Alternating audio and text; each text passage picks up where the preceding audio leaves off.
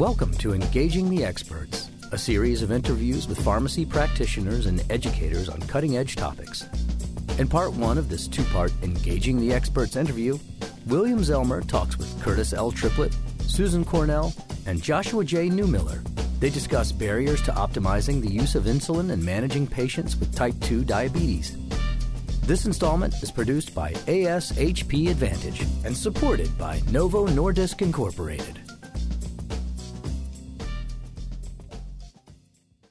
This is William Zellmer for the ASHP program, Engaging the Experts.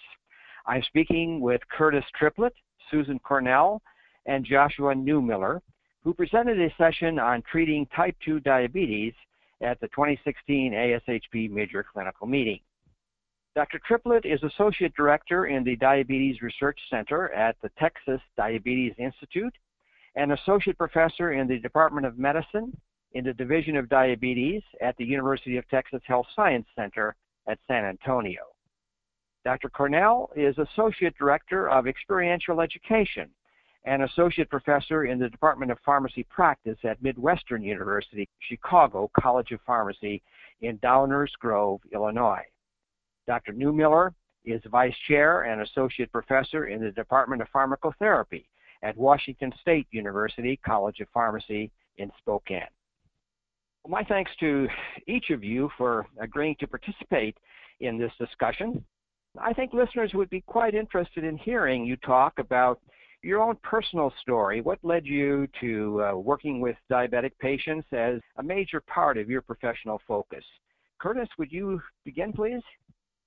Sure, my pleasure. I actually started uh, thinking about diabetes as a career, I think, when I was the VA in Madison, Wisconsin. My first job actually happened to be half anti-coag or in a, a Coumadin clinic and half diabetes clinic. And to be honest with you, I just fell in love with the diabetes part of it.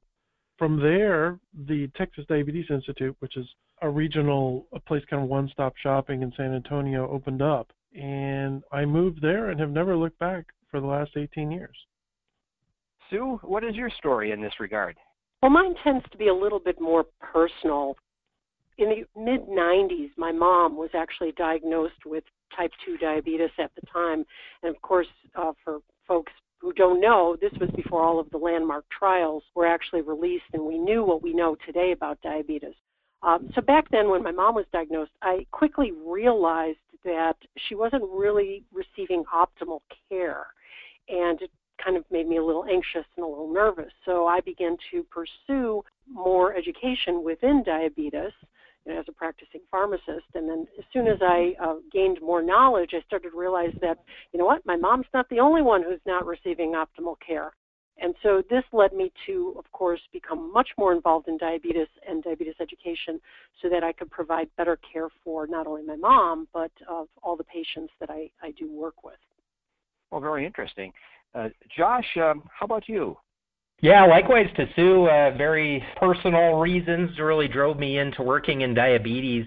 I was on a very different track after I graduated pharmacy school, and within the year of graduating from school, I, I actually was diagnosed with type 1 diabetes at the age of 25 and totally changed my focus. Uh, I went through that initial overwhelming feeling of being told I had type 1 diabetes and went through some of the struggles of trying to learn to use insulin and really led me to desire to work with people with diabetes and kind of share not only some of my own experiences but work through some of their difficulties as well trying to lead them towards better control. And so then I went and started working at where I am now, Washington State University, and I've been fortunate to work in home care where I can go into people's homes and, and work with them on their medication management and also be involved in clinical trials for treatments for type 1 and type 2 diabetes. Well, thank you, uh, each of you for sharing those your stories. It's quite interesting. Uh, Curtis, let me ask you sort of a general question here, and I think listeners will be interested in this. You know, as a chronic illness that develops over time, to what extent can type 2 diabetes be prevented in pre-diabetic patients? Well, one one of the things to remember is that diabetes has two major inputs as far as your risk of diabetes. One is genetic, uh, which we can't do anything about, but this is why we talk about your first degree relatives, you know, brothers, sisters, uh, parents, and genetically, if you have a mother, father that have diabetes, your risk over your lifetime is quite high. The other part of it, though, is what we always concentrate on as far as trying to help our patients, and that's the environment. And the environment has to do, of course, with obesity, diet in some ways, mostly high fat meals if you're wanting to take one component, uh, exercise, and of course, some other things too as far as fiber. And putting those all into kind of a, a mixer and then getting a risk out. The thing is, is that by concentrating on helping them to lose weight, 7% of weight loss is what is recommended from the, a trial called the DPP, and just really looking at um, trying to prevent diabetes, you can decrease your risk of diabetes uh, quite extensively. Medications can do it even further.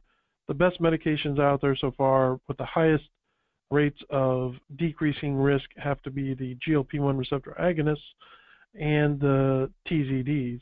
Though the one that most is mostly prescribed is metformin, which showed about over three years about a 31% reduction in your risk of diabetes.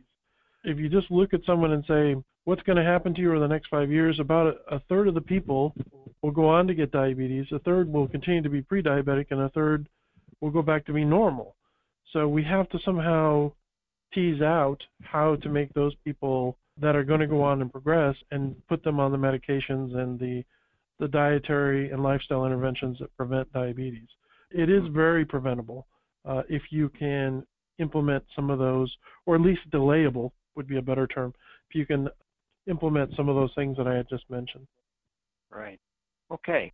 Well, the session you all presented at the mid-year clinical meeting had to do with the appropriate role of insulin therapy in type 2 diabetes.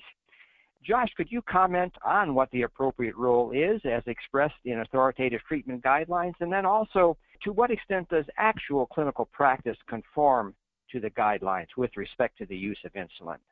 Yeah, thanks for the question, Bill. And, and really, I guess I would start off by highlighting our two main um, guidelines that we really look at. So, first being our ADA Standards of Medical Care and Diabetes. So, this is put, put out on an annual basis from the American Diabetes Association. And then we also have our, our recommendations as set forth by our clinical uh, ACE guidelines. And really, both guidelines you know, they provide options uh, for the clinician to really consider as people progress and require additional intensification of therapy.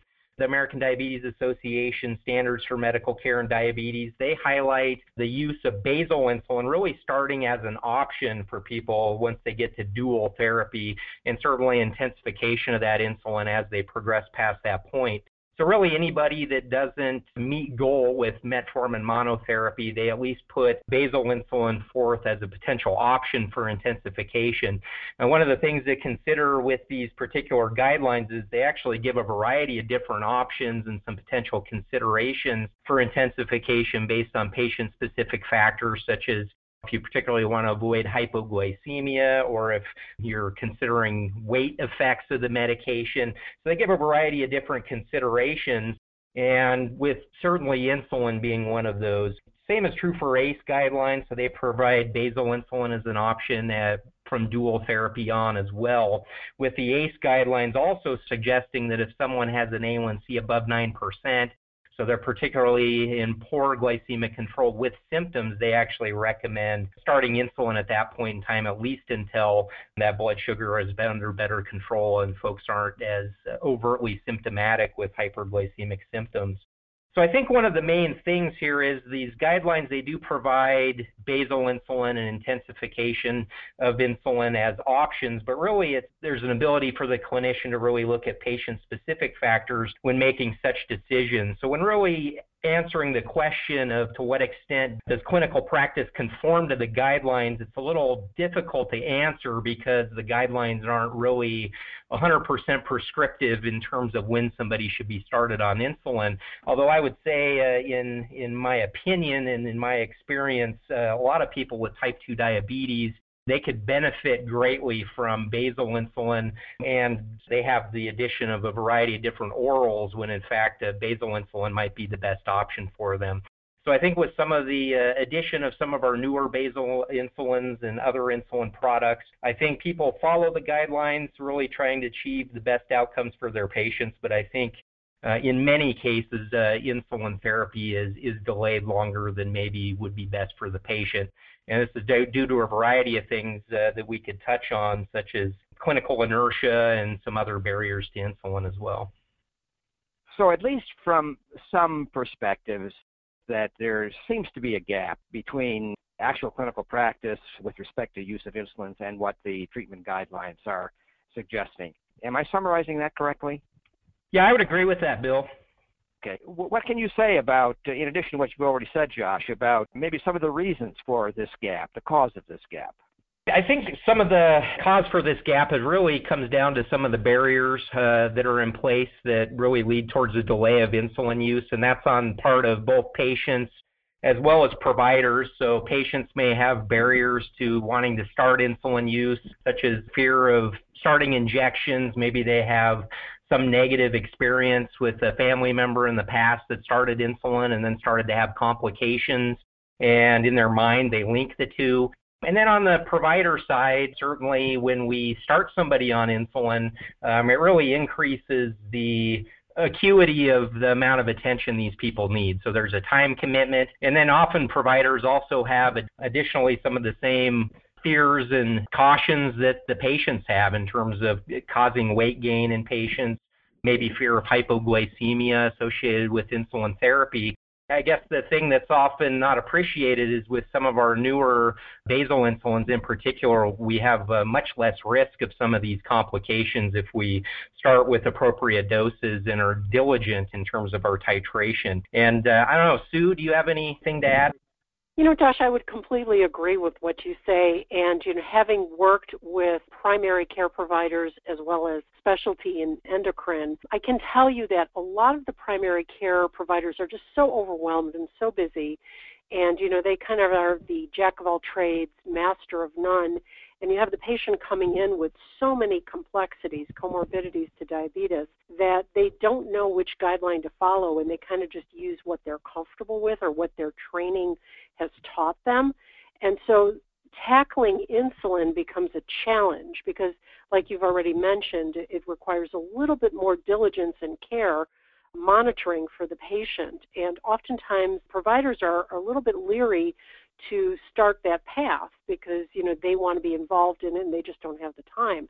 So to me, I think one of the nice things is this is where this team-based care approach, uh, which of course includes pharmacists, is so critical because by having the pharmacist take on some of this responsibility of monitoring and following up with these patients that are on insulin, it allows that opportunity for the patients to get earlier insulin use better quality care and still the attention that they need without time restraint on it. So, you know, I see the barrier sometimes just being that people are afraid to jump in and do something, but when you have the team approach, it really, really takes that barrier away. Curtis, do you have anything to add? Well, they did a very good job of, of covering all the, the common things my two cents is I often see that time is, is a big barrier here because from a provider standpoint, what often happens is I'm asked to see a patient in 10 minutes and uh, especially someone who has diabetes, they may have hypertension, dyslipidemia, maybe they're having a little bit of pain in their feet, and they have hyperglycemia. And I, as a clinician, am expected to do four different uh, interventions in, in 10 minutes. It's impossible. Uh, and so what happens is that sometimes the delay in clinical inertia is simply time. I know they probably need insulin therapy. I broach the subject the first time I see them, and then what happens is that they're not really receptive. But then the next time they come in, sometimes they are because we've talked about how to improve their glucose and they haven't done it. And so the just my point is clinical inertia comes in so many different shades of gray. And sometimes, you know, I see primary care doctors talk to me about time. Now, from a specialty standpoint, uh, which is where I practice, we don't have that problem as much. We do have a longer time to see the patients, and we also have educators. And most primary care doctors do not have educators, which is one of the things I think is important. We we tend to uh, discount the ability of pharmacists to take up this role of starting insulin therapy, but there's just not enough diabetes educators around you know, I always advocate for pharmacists to get involved with uh, insulin starts. I think it's one of those places that we could really add a lot to the equation. Well, this term clinical inertia has been mentioned by you a couple of times uh, as a factor that leads to intensification, or rather delays in intensification of insulin and other uh, diabetes therapies. Sue, could you elaborate on exactly what we mean by clinical inertia and perhaps comment a bit on what can be done to overcome this phenomenon? Yeah, it's really, you know, a great question and, and a timely topic, especially as we're seeing, as Curtis started out talking about this growth in pre-diabetes patients, third of them going on to get full-blown diabetes, and, and how can we prevent this? A lot has to do with this clinical inertia, and I think it even migrates into this pre-diabetes category as well, because the earlier we can make a difference, the better it is for the patient. And, you know, clinical inertia, just simply put, is we know something's wrong, but we're not doing anything to fix it. Yeah, and that's a huge problem, you know, because something's broke, but nobody's fixing it. This is an opportunity for, again, this team based care to really make a difference because oftentimes patients, their A1C is not at goal, they're above goal, and they're well above goal, one or two percentage points above goal, and nobody's doing anything. And it is kind of, you know, everybody is at fault here, and myself included, when I meet with patients and, you know, they might have an A1C of 8.5, and we do have this topic of changing their meds, and the patient will say, oh, well, you know what, I'm going to try, try really hard to do my diet this time. I know I can do it. I know that'll make a difference. Or I'm going to try really hard to exercise. So they want to approach that lifestyle change to avoid going on to intensification of therapy. And they're looking at that intensification of therapy as failure on their part. And I think that's where our problem is. It's not that the patient failed, it's that the disease is progressing. And so again, this early intervention can really make a difference for many of these patients. You know, and too often time we just agree with the patient. Oh, okay, we'll give it another three months and see how you're doing. And then nothing gets done and the A1C goes up. So I think having that conversation earlier on with the patient and letting them know they did not fail. Failure is not their fault and we need to maybe intensify, but if it improves, we can then cut back. So, you know, it's not an all or none thing. It's kind of a fluid course here with medication adjustments, and I think patients don't understand that. Sue, I wonder if you could take that just a little bit further and maybe comment on any special techniques that can be used uh, to help patients decide to use insulin when such use is clearly indicated yes, I could be here all day telling you stories, but I'll, I'll sum it up very quickly. You know, oftentimes I open up the conversation with the patient. So, what is it about insulin that has you worried, or what is it about insulin that you don't want to start it? So, letting them explain to me what their fears are, and then having that conversation to help them realize insulin isn't a bad thing. You know, sometimes it's well, it's an injectable but you hardly will feel it. And you know, so having them actually maybe even take a dose right there in the office. And oftentimes, you know, especially today with the pens, you don't even feel the needle anymore. And so when we work with our patients and we're talking to them and we have them actually inject right there in the office, they're like, wow, this is great. I didn't even feel it. And, you know, they're willing to give it a try. And sometimes one of the techniques I use is, what are your thoughts about trying insulin for one week? and they don't even know how to respond. You mean I don't have to stay on it? You know, well, maybe, maybe not. Obviously, you know, if we get you under control, we may be able to cut back the dose or or discontinue it. And having them understand maybe there's a finite time that they need to use insulin to get their diabetes under control actually has made a lot of improvements. So that's one of the techniques I use. Josh, how about you? No, I really like what you said, Sue, and uh, I, I think the trial and letting them know that really, you know, we are listening to what they have to say. Um, really doing some of that initial interviewing, understanding what their fears and are, but also trying to understand what their motivators are. You know, if somebody, um, you know, they talk about just wanting to feel better, and then you can introduce, you know, hey, well, hey, let's try insulin for a short period of time. If you don't like it, we could look maybe at some other options in the future. But often I find that it's less invasive than they anticipate. Some of their fears will dissipate with that trial, and then they feel better, and then you're in a much better position to kind of reevaluate their goals and move forward uh, with their insulin therapy. So uh, definitely uh, agree with uh, Sue's comments there. Curtis, anything to add on this point? I, I think they covered it extremely well. I agree with everything they said. Before that person leaves the office, before they leave your pharmacy, you have to have them inject. It's a problem that they're so concentrated on the needle, and to be honest with you, a needle is a totally foreign thing. It's not normal to stick yourself with a needle. That's why people get hung up on it.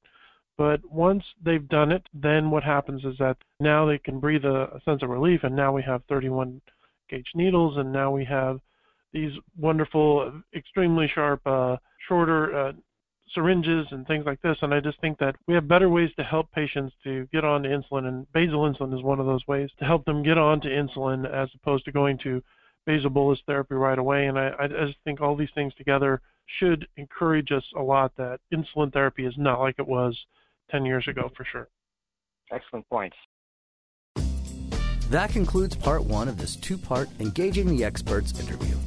Part two of this interview focuses on future treatment options and roles for pharmacists in individualizing insulin therapy. You can find this interview on the Activity website, which is www.ashpadvantage.com forward slash go forward slash type 2, or access it via iTunes as a podcast. Other educational resources on this topic are also available at the Activity website.